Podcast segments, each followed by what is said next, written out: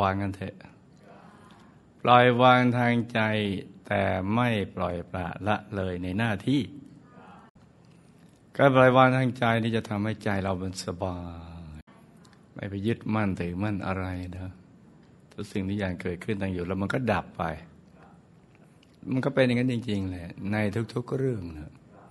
มันไม่ไปอยู่ยั่งยืนยาวนานนะ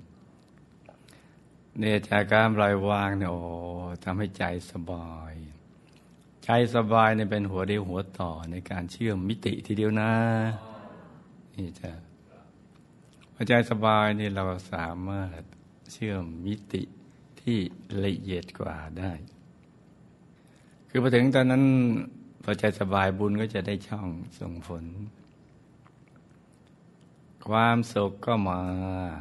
นี่เนาะความบริสุทธิ์ก็มาอีกธรรมะก็มาด้วยนี่จ้าโอ้มาตอนที่ใจใสใจสบายอย่างนี้ดีไหมดีนี่ไง